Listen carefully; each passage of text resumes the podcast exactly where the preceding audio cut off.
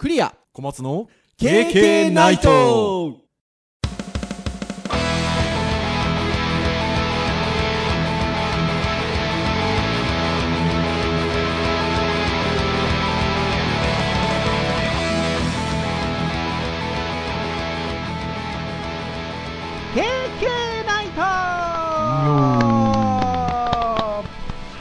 い、ということで、283回目の配信となります。お届けをいたしますのはクリアと、はい小松です。どうぞよろしくお願いいたします。はいよろしくお願いします。はい、ということで、283回ということでございますが、はい。まあ、2月はね、皆さん、あの、お分かりかもしれませんが、えー28日までということで、ですので、えー配信自体は4回かな？配信なんですけど、そうですねはい。まあ今日が3回目の配信、2月3回目の配信ということでございますよ。なんか2月はそう考えるとあっという間に終わってしまいそうな感じですよねうんい。ろいろまずいですねいろいろまずいですよ、本当いろいろまずいです、いろいろ。はい。ってなところでございますが、まあ、前回の配信、このオープニングトークで何の話をしたかと言いますと、クラブハウスの話をしましたよ。ああしましたねはいねえ。私ども、やんごとなき事情があって、クラブハウスできないよねっていう話をしていたんですけれども、はい。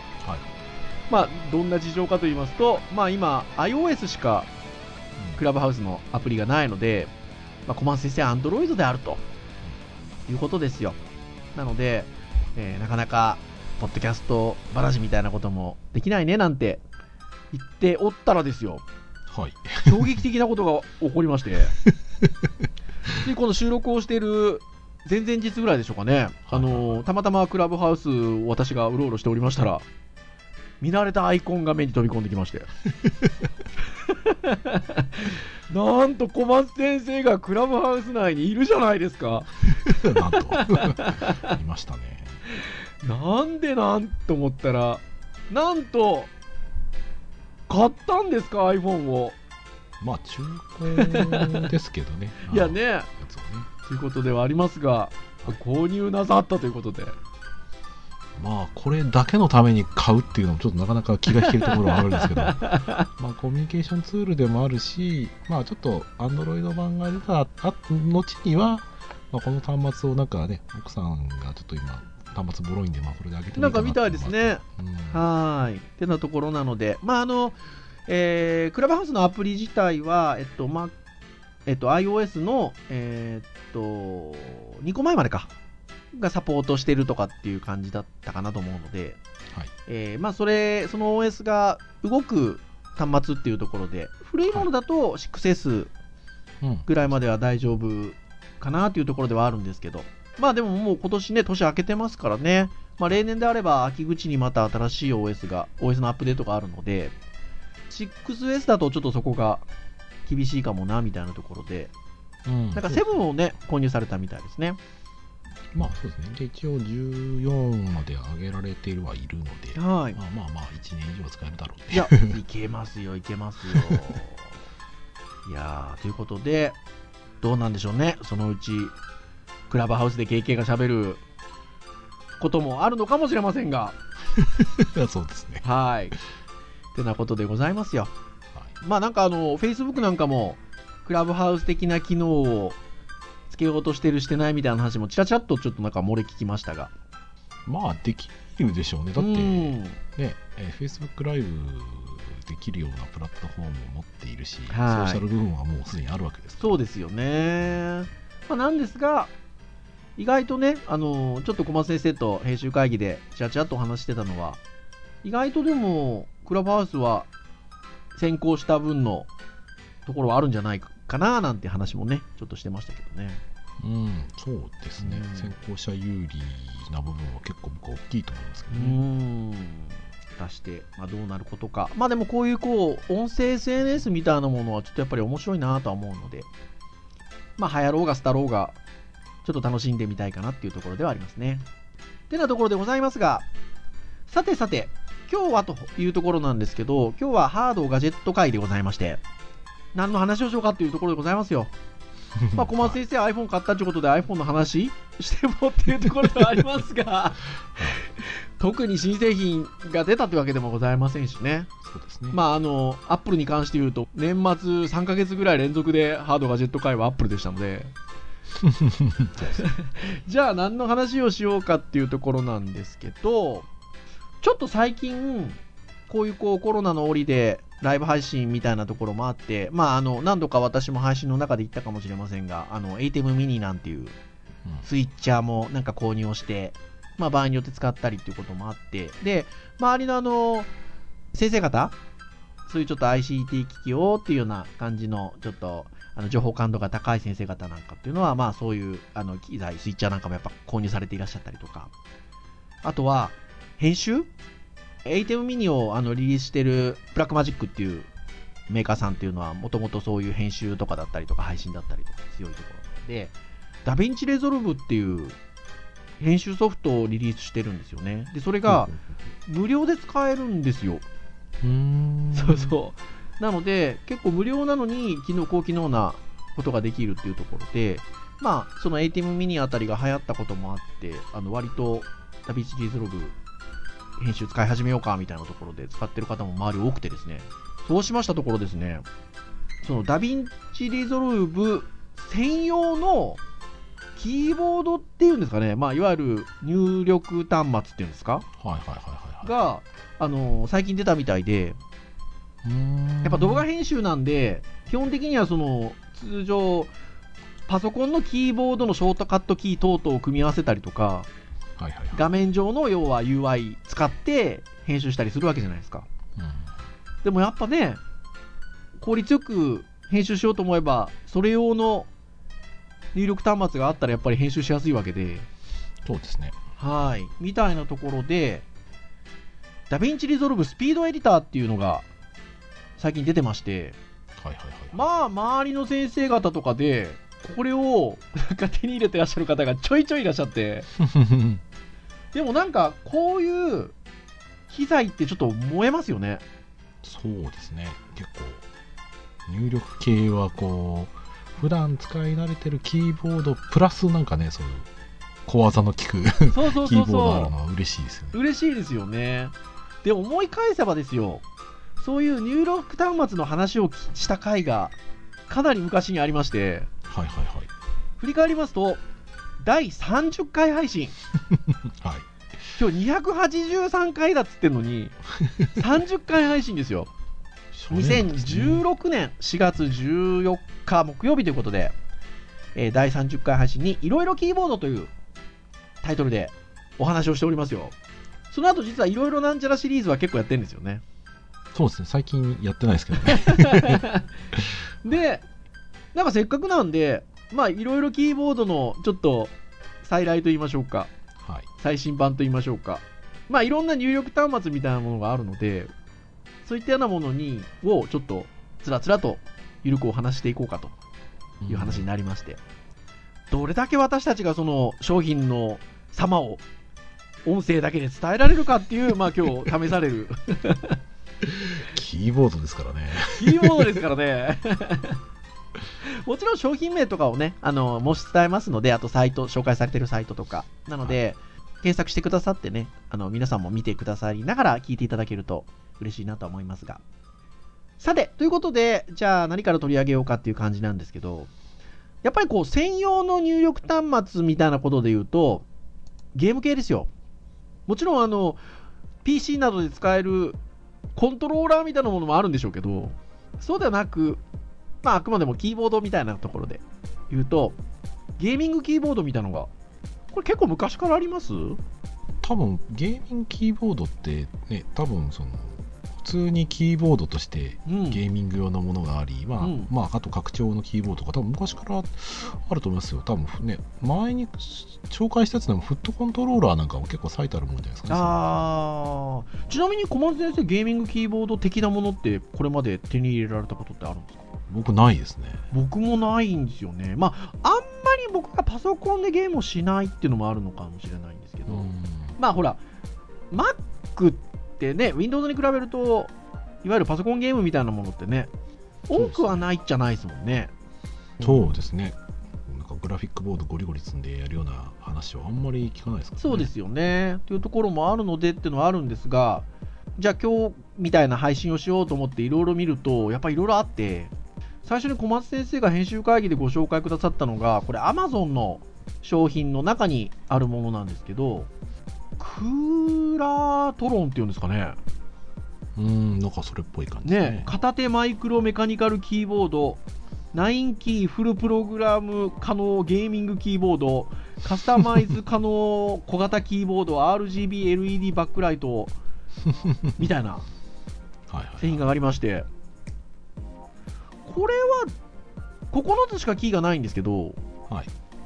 これどういったものなんですかね？うん見た目多分点キーですよね。1から9のキーあ、そうですよね。でおそらく使い道いろいろあると思うんですけど、えっ、と一つは、まあ、上下左右のキーとしてやる使おうと思えば、まああ、はいあ使おうと。も使えます。カーソルついてますねあと。はまあ数字キーとしてキーを割り当ててはい。何かの切り替えだったりとか、はい。まあ、あとはなんかその、まあ、プログラミングキーボードなのであればどうなんでしょうね。あの例えばソフトと連動するのであればうん。一つボタンを押したらこう登録している文字を入力したりとか、おはようございあますとか。あ、はあはあはあはあ。もしかしたらそういうのなんか使えるかもしれないですよね。うんうんうんうん。うんうんなるほどね。そして LED ライトで光るみたいな。うん。これってなんかあれじゃないですか？あのこの製品に限らずなんかゲーミングキーボードってこのなんか光る感じってなんか美学みたいなことないですか？あ美学なんですかね？でもまあゲーミングって言ったらやっぱりキーボードはやっぱり七色に光るっていう感じのいいイメージはあありますすよね。先日あの紹介したねセス？の時にもほらゲーミング系の商品を出しているようなところがマスクをはいはいはい、コンセプトリリースみたいなのしてましたけどマスクでさえ光ってましたもんね。うん、まあそうですね。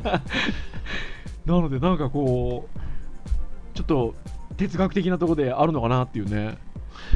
気がしちゃったりしますけど。はい、ちなみに今紹介をした商品は、まあ、この収録をしている段階で4999円ということで、うん。まあ、高いんだか安いんだかちょっとよくわからないですが。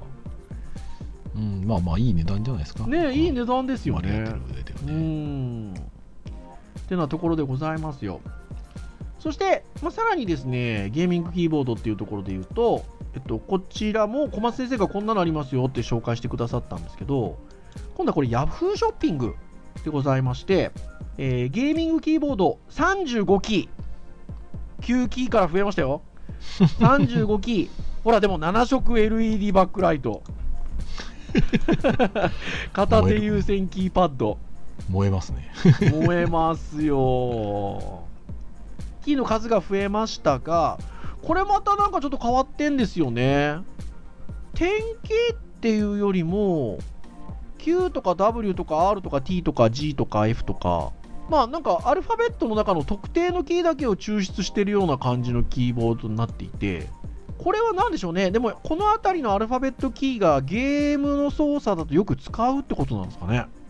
どうなんでしょう見た感じ左手のキーの乗っかってる配列に似てる気がしますが、うん左手用なんじゃないですかねこれもしかしたらあー左の部分だけを切り取ってると。そうだから左手見てこう 両手で別々にやるじゃないですかはあはあそういうことか。あ本当だ。分かれてるってことなんですね。そうですねおそらくだからコックピットのようにああ両手でやるんだ。なんだこれ。だからちょっと僕らからするとそのなんか点キーのね派生みたいな感じなのかなと思って見はい。てたら、まあ、割り振られてるキー見る感じだと、まあ、キーボードを半分割って左側だけの多分割り振りなんでしょうねこれはいはいはいはいはいはい。そしてこれがまたね。写真がもう合成感半端ないんですよね。そもそもの商品がこれ多分 3DCG というか CG ですよね。おそらくそうですね。でそこにさらに手の画像を重ねてるような写真があるんですけどめっちゃ合成感ありありな感じの写真になってまして。そうですね。ででも値段がねまたねこれね2200いくらぐらいなんですよ。そうですね。割と安いですね。はい。送料無料みたいなね全国ねままあ優先ですしね。確かにね。ゲーム系のキーパッドはもしかしたら優先の方が強いかもしれない。確かに。それは言えますよね。まあ基本的には Windows 系そして Apple もサポートしていますっていうふうにはなってますが。うん。うんみたいなところでございますよ。そしてですよ。さらに来ますよ。今度ご紹介するのは、えー価格 .com マガジン、まあ、価格 .com さんがやってる、えっと、ニュースページみたいな。ところにストリームデッキ XL はゲーム配信以外にも使える。ゲーマー女子も楽々コマンド入力。拡張キーボード。ストリームデッキの PC スキル別活用法という記事がございまして。はい。これがなんつったらいいんですか？いわゆるまあゲーミングキーボード的な拡張キーボードなんですけどちょっと今紹介した2つのいわゆるコテコテなゲーミングキーボード的じゃちょっとないんですよね。そうですね。割とキーボードというか、こう、マス目のボタンがたくさん並んでる並んでるっていう。でそれになんかいろんな機器を割り当ててるっぽいイメージなのかな。そうですね。多分ソフトで割り当てたら、その割り当てたアイコンが多分キーボードに表示される。表示されるんですよね。ですよ。これなかなかな感じですよあらまあ一応記事とかに書いてあるんですけど、うん。結局そのゲームとかをやり始めると、うん。コマンドをやっぱりたくさん使うっていうところで,、でそのコマンドを、えー、と登録するのにキーが足りないって話なんですよね、きっとね。ゲーミング通常のゲーミゲーミングキーボードだけじゃキーが足りないと。そこでこれを使いましょうということですよ。なかなかな感じ。ですね。ソフトウェアと合わせてボタンにまあちょっとグラフィックが表示されるっていう。のははい。まあねこういうの趣味で好きな人にとっては多分面白いたまんないですよね。ねまあちょっとねコスパ的に言うと僕はちょっと買えないなって感じはありますけど、ね、とお値段するんですよ。うんまあまあ本当にだからそういうのを使う人向けなんですよねね。3万2868円からっていうふうに今この収録の段階では価格 .com の値段で書いてありますのでまあそこそこいいお値段はするかなっていう感じではあるんですけど。ねキー操作が多いものにをこういうものでなんかうまく拡張しちゃうっていうのはいいですよね。まあちょううんどその記事の中で出てるのは OBS スタジオとかのねショートカットキーを割り当ててる絵が出てるんですけど、いいですよね、OBS スタジオ、やっぱりちょっと多いので、いろんなコマンドが、これでパチパチパチっていけたら、ちょっとかかっこいいというか、いいですよね。そうですね切り替えもそうだし録録画開始終了とかもね、うんショートカットでやってるから、はい割り割りが割り振ってるちょっとしちょっと失敗するとやっぱタイミング悪かったら音が入っちゃったりはするうんのでボタンだといいですよね。ねえ、本当そうですよ。まあ値段がっていうのはありますが。っていうようなところですよ。はいはい。そして、ちょっと未来感のある、まあ、ゲームなどにも使えるキーボード端入力端末っていうんですか？ありまして、はいこれ僕、何気に欲しいんですけど、これは今度、楽入さんですね。なんか海外のクラファンとかなんか製品扱ってるイメージですよね。な感じですよね。楽入さんっていう半半歩先の未来が届くっていう、えーページがあるんですが、多分配信で何回か紹介したことありますよね。うん、あると思います。うん、はいで、この楽入さんのページで、えっと、もうちょっとね、この商品、販売再開時期は未定ですっていう風になってるんですけど、はい。これなかなか半歩先行ってるなっていう感じがあって、ハンター1.0っていう入力端末がありまして、はい。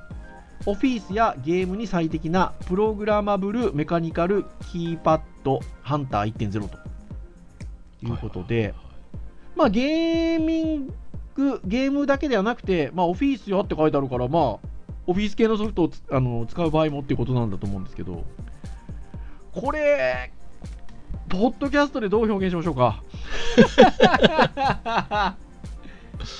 あのね、ね。円形になってるんですよね。はいはいはい。円形になってましてで、えっと、そのえ半円を描くようなところに代表的なキーそれこそ R とか F とか S とか A とか、まあ、よく使いそうなキーがピックアップして上の方に丸いボタンで並んでるんですよね。で、えー、とその脇っちょにあのいわゆるゲームコントローラーの方向パッドっていうんですか？そうですね。みたいなものがついておりさらにその横にスペースキーがついてるんですよ。で、まあ、要は円形状になっているところに片手を添えてあげるとその添えた状態でいろんなその今言ったような代表的なアルファベットのキーとスペースキーと、えっと、矢印キーみたいなあ矢印キーっていうか十字キー的なものがあの片手だけで自然に触れるような形状になってましていやー伝わってる自信がない ぜひあの落乳落乳っていうのは RU あ RAKUNEW ですね。ので、すね。まあちょっと形状はね、説明しづらいんですけど、うん、まあイメージとして持ってもらいたいのは、はい。えっとまあ、ね右を左を多分あると、多分これ両方あると思うんですけど、うん。まあ、例えば手のひらを、ん。あのパッと開いた状態で、うん。まあ、そのまま下に向けて置きますと、うん。そしたらその手のひらの方は、うん。まあ、パームレストじゃないですけど、はい。まあ、丸い円のレストはと何もないんですけど、うん。でこのまんま親指のところがなんかうんジョイスティックのコントローラーみたいなものに当たり、うん。で4本の指の方は、まあ、一応 6, 6, 6個ぐらいあるんですけどあの、うん。その同心円状に指がこう外に向かっていく方向にボタンが2つずつぐらい置いてあるんですよ。はい。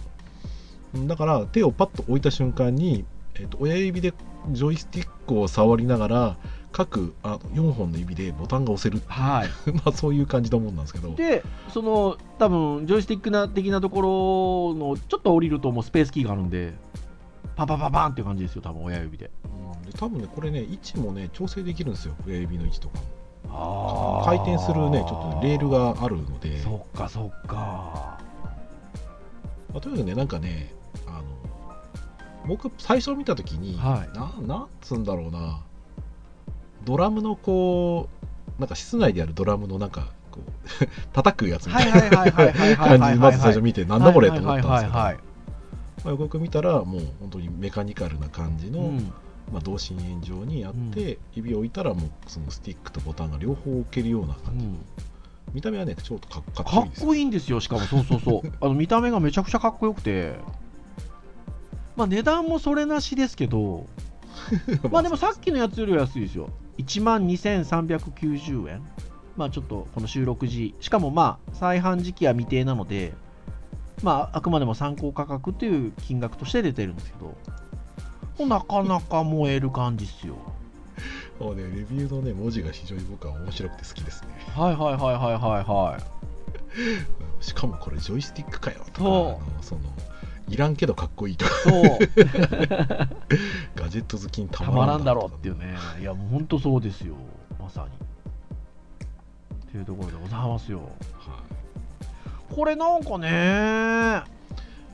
うん。市販化されると面白いなとは思うんですけどね。そうですね。まあ多分これそのものがねなんかたくさん出る感じはしないですけど、うん。まあこれになんかヒントを得たような商品は出ても不思議じゃないとね思いますねえいやーすごく面白いございます。はい。はいなのでまあいくつかちょっとゲーミング系でどんどんどんどんちょっと紹介してきましたけどまああのゲーミング系と一つ取ってみてもいろんなタイプのものがあって面白いなとはい。いうところでございましたよ。はい。そしてですよガジェット感の強い入力端末としてはですよ私どもデジタルハリウッド大学というところの先生やってますのではいはい。ちょっとこれは紹介しておかないとだろうということで。はい。ブレインマジックさんのオービタル2ですよ。ね、これ知ってる人は知ってるけど知らない人は何だろう これあのーデジタルハリウッド大学の院のね、あのー卒業生の方が、まああのー院に在学されてる時に、あのー本格的に開発を進められましてで今本当にあのー割と幅広く世界でもちょっと使われ始めてたりする入力端末でございまして、はそれこそあの片手で使うちょっとジョイスティック的な形なんですよね。そうですね、うん、ジョイスティックですね。うん、で、なんですけど、えっと、それにいろんな動作に対して、えっとまあ、キーの操作を割り当てることによって、まあ、要はクリエイティブツールっていろいろありますけど、まあ、あの割とどんなツールに対しても、えっと、いろんなコマンドが割り当てられるようになっていまして、はい。まあ、通常そのき通常のキーボードでショートカットキーみたいなところで言うと、まあ、かなり、えっと、押すキーも多くなってきますし、はいっていうところで言うと、まあ、なかなか手に負担が大きいよねっていうところからスタートしてるんですよね。うん、そうですね。もともとだからその開発された方もクリエイティブな作業をされてた方で、で、まあ、クリエイターの疲労を極限まで軽減したいっていうところからスタートしてるので、まあ、そのジョイスティック的なもので、えーまあ、傾けるとか、回すとか、押すとかっていう動作を組み合わせることによって、えーいろんなクリエイティブツールのコマンドを、まあ、実現すると。はい。ところですよ。なんか格闘技ゲームの必殺技コマンドのような感覚でクリエイティブツールが使えるということで、それはなかなかな表現ですよ。まあ結局僕なんかもそのねポッドキャストの編集とかするときにはい。何がやっぱりちょっともう今もうねあの慣れちゃってるから、うんあの面倒くさくても手でやってますけど、はい。意外と面倒くさいのが、はい。あのやっぱりタイムラインのねその時間を移動させるときに、はいタイムラインのところを時間をクリックしたりとかもしくはそのスライドさせてちょうどいい場所に持ってきたりとかするのって、うん案外ねやっぱ神経使うんですよ、はいはいはいはい。だけどそれがこう感覚値として動かすっていうのが回転するっていうことになるとえらい簡単になるんですよ、ああ、でもそうですね。うん、であとはそのね回転っていう考え方とそのジョイスティックの傾けるっていう方向を位置づけるものと、うん。まあ、進ませるあの戻らせるっていうような、うん。まあ、それが一つの媒体ですぐに使えるっていうところで言うと、まあ、切り替える手間もないしうん早いし、まあ、多分ねツールだったりコマンドを選んだりすることもできるし、うん決定もそれでできるわけですから、うん。まあ、多分ねここで書いてある例なんかだとやっぱり絵描く人なんかは、うんツールの選択やその紙の移動だったり回転だったりはもう左手でずっとやってもうやる書くことに集中するっていうはい。ことができるので、うんまあ、これ非常にこういいツールだないとや、思いますいいツールですよね。まあ、ちなみにでもお値段的に言うと、税込みで3万5200円みたいな感じでございますよ。うん、まあ専門職の人はね買ってもいいんじゃないいですか、や、と思います。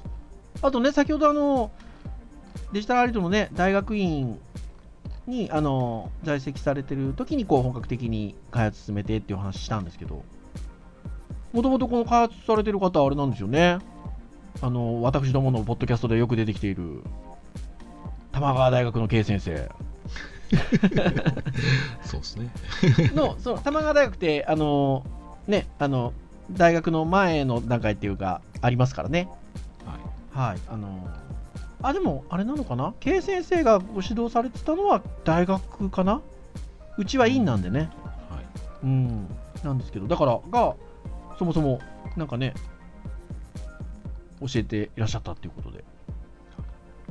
まあこれは取り上げとかないといけないでしょうということで まあまあそういうの差し抜い抜いてもまあ非常にいいそうそうそうそうそう。でも本当そうですそうです。そうです。差し引いてもそうです。よねってなとこでございます。よはいでです。よ、まあ私たち、まあどちらかというと、やっぱり、あの、まあグラフィックツール系だったりとか、まあテキストエディター系使うことの方が多いんです。けど、はいまあなんかその辺の入力デバイスって、まあこのオービタル2もあるんですけど、なんかないかなっていうので、探したところですよ。はいまあ、かっこいいやつ見つけましたよ。お値段もこれまたそれなりにするんですけど、はいルーペデッキって読むのかな、これ。LOUPEDECK。そうですねループデッキなのかルーペデッキのかん。一応ちょっと、一旦ここでルーペデッキって呼んでおきたいと思うんですけど、ルーペデッキっていう商品がいくつか種類があるんですよね。はい。その中のルーペデッキクリエイティブツールっていう、まあ、略してルーペデッキ CT っていう商品があるんですけど、はい。これがめちゃめちゃかっこいい。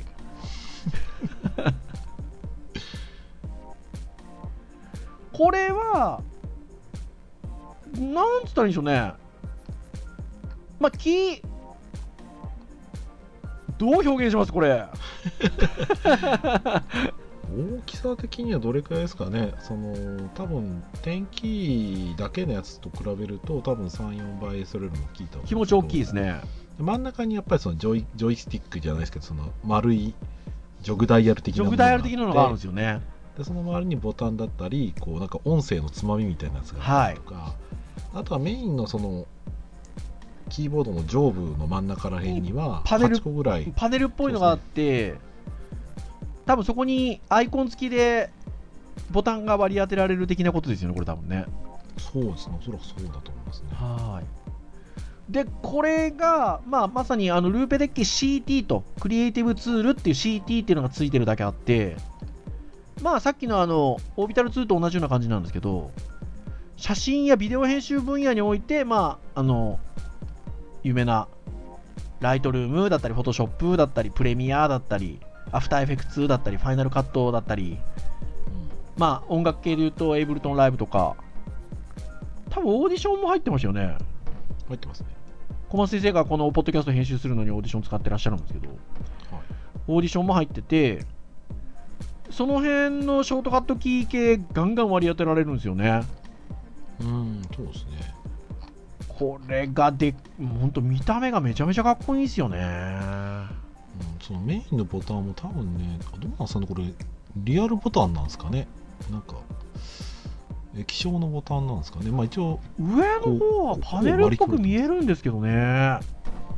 うん、なんとなく、でもリアルボタンっぽいって言われりゃリアルボタンっぽいんだよなんかね、1個のディスプレイをこう、格子で、こうなんか区切ってるように見えるので。ちょっとリアルボタンがでも置いてあるようにも見えるので、うん。ちょっとね、完全には見てみないと分かんない。わかんないですけどね。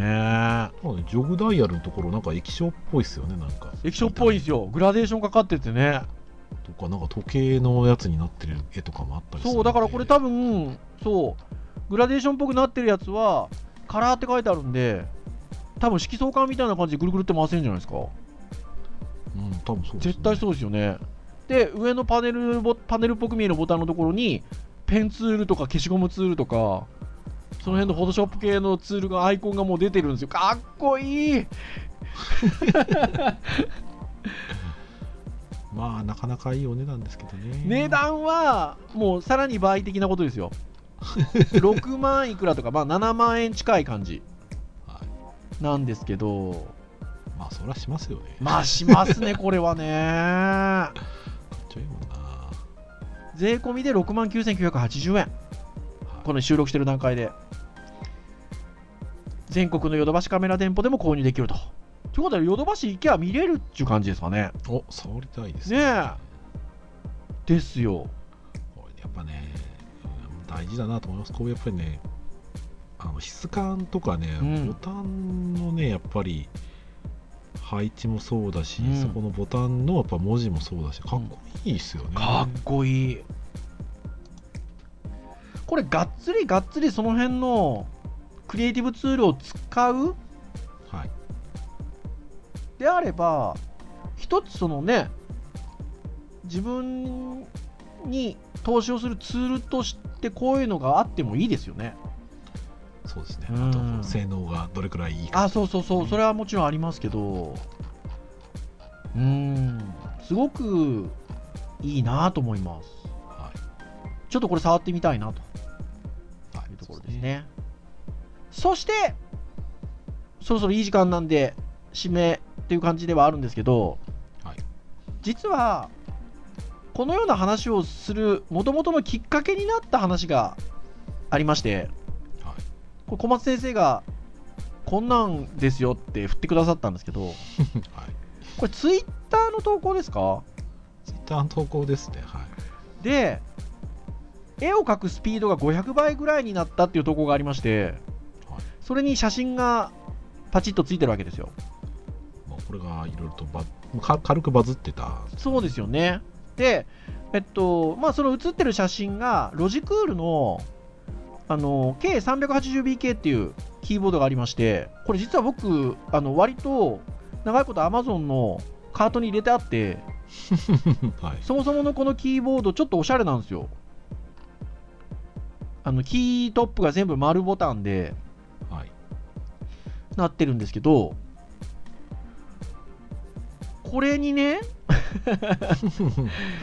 セリアで買ってきたカラーシールと透明シールで、要は、キーボードに、その、まあ、フォトショップってここでじゃあ言っときましょうか。えっと、フォトショップの、要は、ショートカットキーにも、あの、割り当ったキートップのところに、そのアイコンをもう貼っちゃってるんですよ。シールで。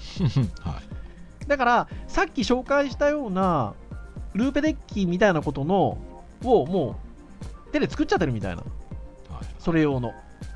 で、これ何気に、究極で良くないですか？そうですね。ねまあ、だから多分普通のね、A とか B とかっていうのを打ちながらなんか使いたい人にとってはちょっとまあ考えなきゃいけないところはあるんですけど、まあ多分この人なんかうんはそのタブレットで特定のん。お絵かきアプリケーションなんかを使うときに、まあ、結局そのペンタブに直接ペンでこう、ねえーペンシルで書くときに、はい。結局そのキーを割り振ってるやつを押して、うん。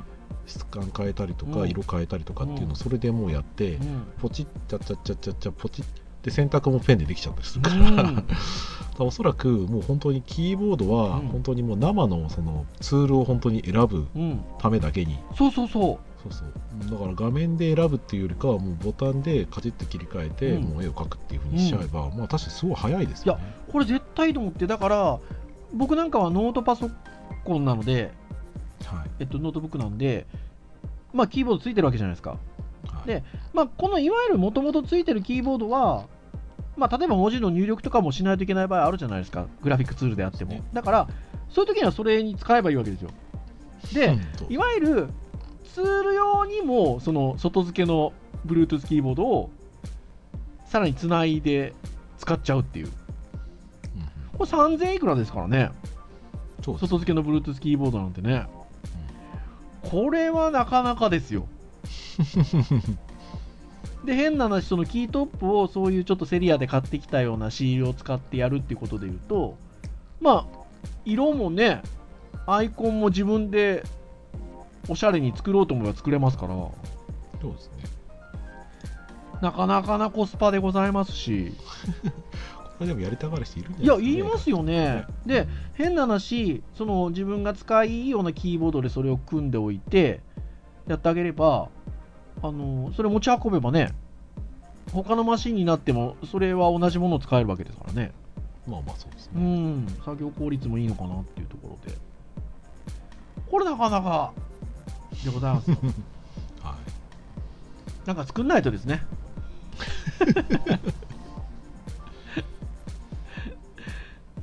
ちょっとなんかね、あの、ICT-DIY 的な感じがあって、そうですねちょっとそれこそ、フォトショップ用のキーボードとか作ってみようかなって思っちゃいますよ。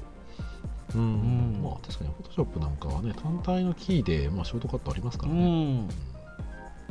全部割り当てちゃえばいいんですよね。そうですねうん。いやー、ぜひ、皆さん、このツイッター皆さんたどり着いていただくためにはなんて検索すればいいのかわかんないんですけど、そうですねキーボード500倍とかですか？わかんないけど。どうだろうなどうなんでしょうかね。はい。いやー、ぜひ、あの、ご覧いただけると。まあ、私どもがリンクを貼ればいいのかもしれないですが。そうですね一応僕があの短めの検索で僕がある程度引っかかりそうだなと思うのは、はい。500倍はい。ツイッターツイッター。絵あ絵でいきます絵で絵って、いわゆるあの糸編の絵ですか？は糸編に合うです、いはいはいはいはい。ね絵ですあじゃあ皆さんそのあたりでキーワード検索していただくと、まだこの配信したてぐらいの時はそれで引っかかるかもしれないですね。そうですねははい。ということで。いやー、なんかやっぱ入力端末って本当ガジェットガジェットしてて、燃えるなっていうふうに思いますので、まあ、ぜひぜひ皆さん、ボタンはいいですよ、ボタンは。はい。いろんなものをちょっとこう、あの、自分でも探索してみていただけると、今日紹介したもの以外にもたくさん面白いものあるんじゃないかなと思いますので、はい。ぜひ、あの、探してみてください。そして、まあ、できればぜひ、第30回のいろいろキーボードも、振り返って聞いていただけると、はい。ああ、よ4、5年前、ね。4、5年前のね、はい。ありがたいかなというところでございますよ。はい。はい。じゃあ、以上といたしましょうかね。KK ナイトは毎週木曜日に配信をいたしております。えー公式サイトアクセスをしていただけますと、プレイヤーがございますので、直接サイト上でこのポッドキャストを聞いていただけると。ただし、えー Apple Podcast 等々の購読登録サービスで登録をしますと、配信されるや否や皆さんの端末に最新回がドンとインストールされますので、はい、お好きな時にお好きなタイミングで聞いていただけるというところでございますよ。はい。ぜひ、先ほども申し上げた通り、過去回から最近の回まで、いろんな話題でトークしておりますので、何かお好みの話題がございましたら、ながら聞きでも結構ですので、聞いていただけると、KK 大変喜びますと。いうことでございます。はい。それでは、本日は以上といたしましょうかね。はいお届けをいたしましたのはクリアと、はい、小松でした。それでは次回284回の配信でお会いいたしましょう皆さんさようならさよなら。